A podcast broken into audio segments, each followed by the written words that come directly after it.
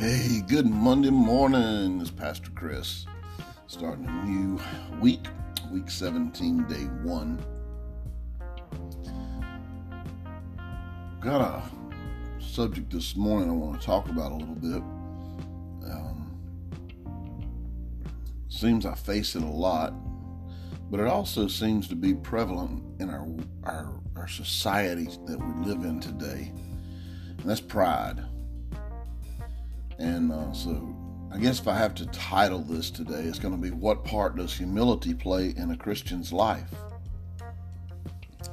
And I want to base it off of 1 Peter um, in chapter 5, verse 5. But first, let's go to prayer. Dear Heavenly Father, thank you for another day to wake and serve you, Lord. Another day to be your humble servant. Another day to just bask in your glory, Lord.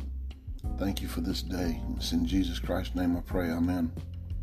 So in 1 Peter chapter 5 verse 5, it says, "Likewise, you younger people, submit yourselves to your elders." Yes, all of you become submissive to one another and be clothed with humility, for God resists the proud, but gives grace to the humble. Now, anybody that knows a thimbleful of the Bible knows that over and over and over God tells us to be meek and to be humble. But what part does humility play in a Christian's life? Well, actually, it's a very large part. A few people define humility as the center of a Christian's uh, morality, and pride is the great sin. I would tend to agree. I run across a lot of very prideful people in the ministry, and I try to guard myself when it comes to that. But uh, here's some good news. If, like most people, you're way above average at almost everything, psychologists call this the state of illusionary superiority.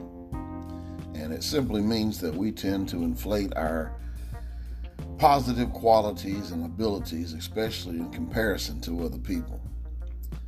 Uh, we're proud. We think better of ourselves than we really are.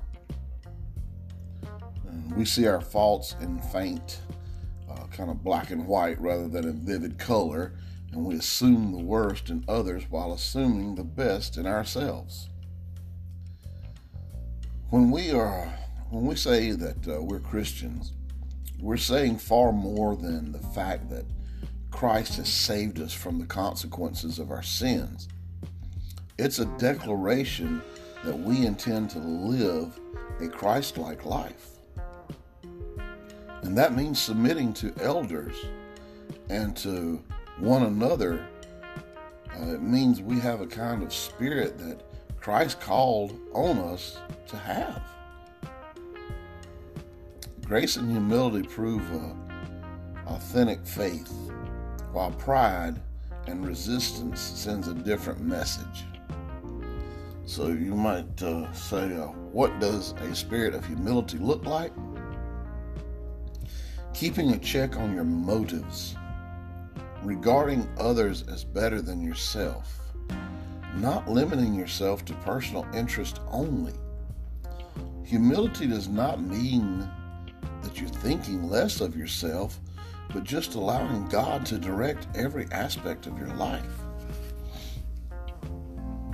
You know, there's so much, so many different ways that people are prideful. Just so many. People think they're holier than thou. People think they're more educated um, than others, more intellectual than others people think they're they're just better at other things than other people, and in the ministry especially, all these these people, a lot of the proclaimed pastors, um, they just think that their theology is better than others, and that they're scholars of the word, and then they start acting like that, which goes against everything they're supposed to be doing. Being humble and being meek. And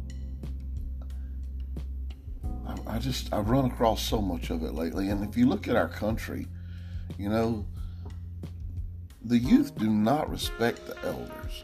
They do not submit to the elders. They are prideful. They are just self consumed, entitled brats. And I believe that one of the problems in America today is the American family is not biblically lined. It's supposed to be God, then the father, then the mother, then the children, but we have so many children dictating what happens in the household. So many parents running from ball game to ball game to ball game to ball game to make sure that their kid uh, is cool at school and their kid does well in sports and the whole time they're forgetting to feed them a little bit of Jesus. The, the ball games become more important than church and, and studying the Word of God. And it's just wrong. It's just wrong. And uh, I understand supporting your kids. I understand wanting your kids to have better than you did.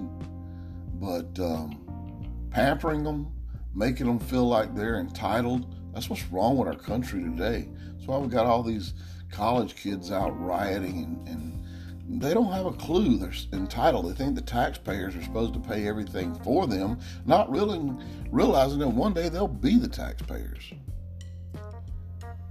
And then, why do churches split? Hmm, people get upset with the pastor, and they think they can do a better job than the pastor, so they're going to go out and start their own Bible study at their house, and then the next thing you know, they're trying to go out and start their own church. And uh, when it comes from when you start preaching and starting a church, and it's coming from pride and not a calling, God's not going to bless it. He's just not going to do it. And uh, so make sure you're getting that checkup from the neck up and putting yourself into pride. Um, I guess how would I say that? Uh, pride alert to make sure that uh, when you start feeling proud and you start demonstrating pride, that you get humbled real quick because the Lord does not like it. He does not care anything for it, does not want it, don't want nothing to do with it. He says it over and over and over. I looked up in the concordance one time. I think there was 1,100 times that he mentioned humility, um, humble, humility, meek, and mild, uh, which all kind of mean the same thing. Um, he was very adamant about us not trying to be better than other people or thinking we're better than other people. It just goes against everything Christ like. so I'm not going to keep ranting on it. I just I've run across it so much last week. Now, I just wanted to touch base on it this morning and say, listen, God resists the proud, but gives grace to the humble. And so make sure you you're just putting yourself in check. Look in the mirror. Take a good look in the mirror and uh, find out why it is that you feel ne- it necessary to have to bask in your own pride, bask in your own glory, and start giving God the glory and realizing without Him you're nothing. And you would not have anything had He not given you the gifts and the talents and the blessings. So let's give praise to God. I'm going to go into prayer. Lord, today I'm asking that you help me to submit to others this does not come easy for me. I will need your power to do it, Lord. Help me. Help me not to make excuses about my pride. I know it's something you don't want in my life. Help me not to make little of my sins while making much of other sins. I need your grace, Father. I know the pathway to more grace is through humility. Help me follow you completely today, Lord. Amen. Hey guys, let's get ready to rock it this week. We're going to Just have a great week. Go out and make it a great week. Do not let the devil steal your joy. Stay off fake book and all the fake news and just rely on what God's word is because it is the truth and the only truth we can count on in this day and time. And just rebuke the devil when he comes a knocking. Because remember, guys, God loves you, I love you, and there ain't nothing you can do about it. Peace out.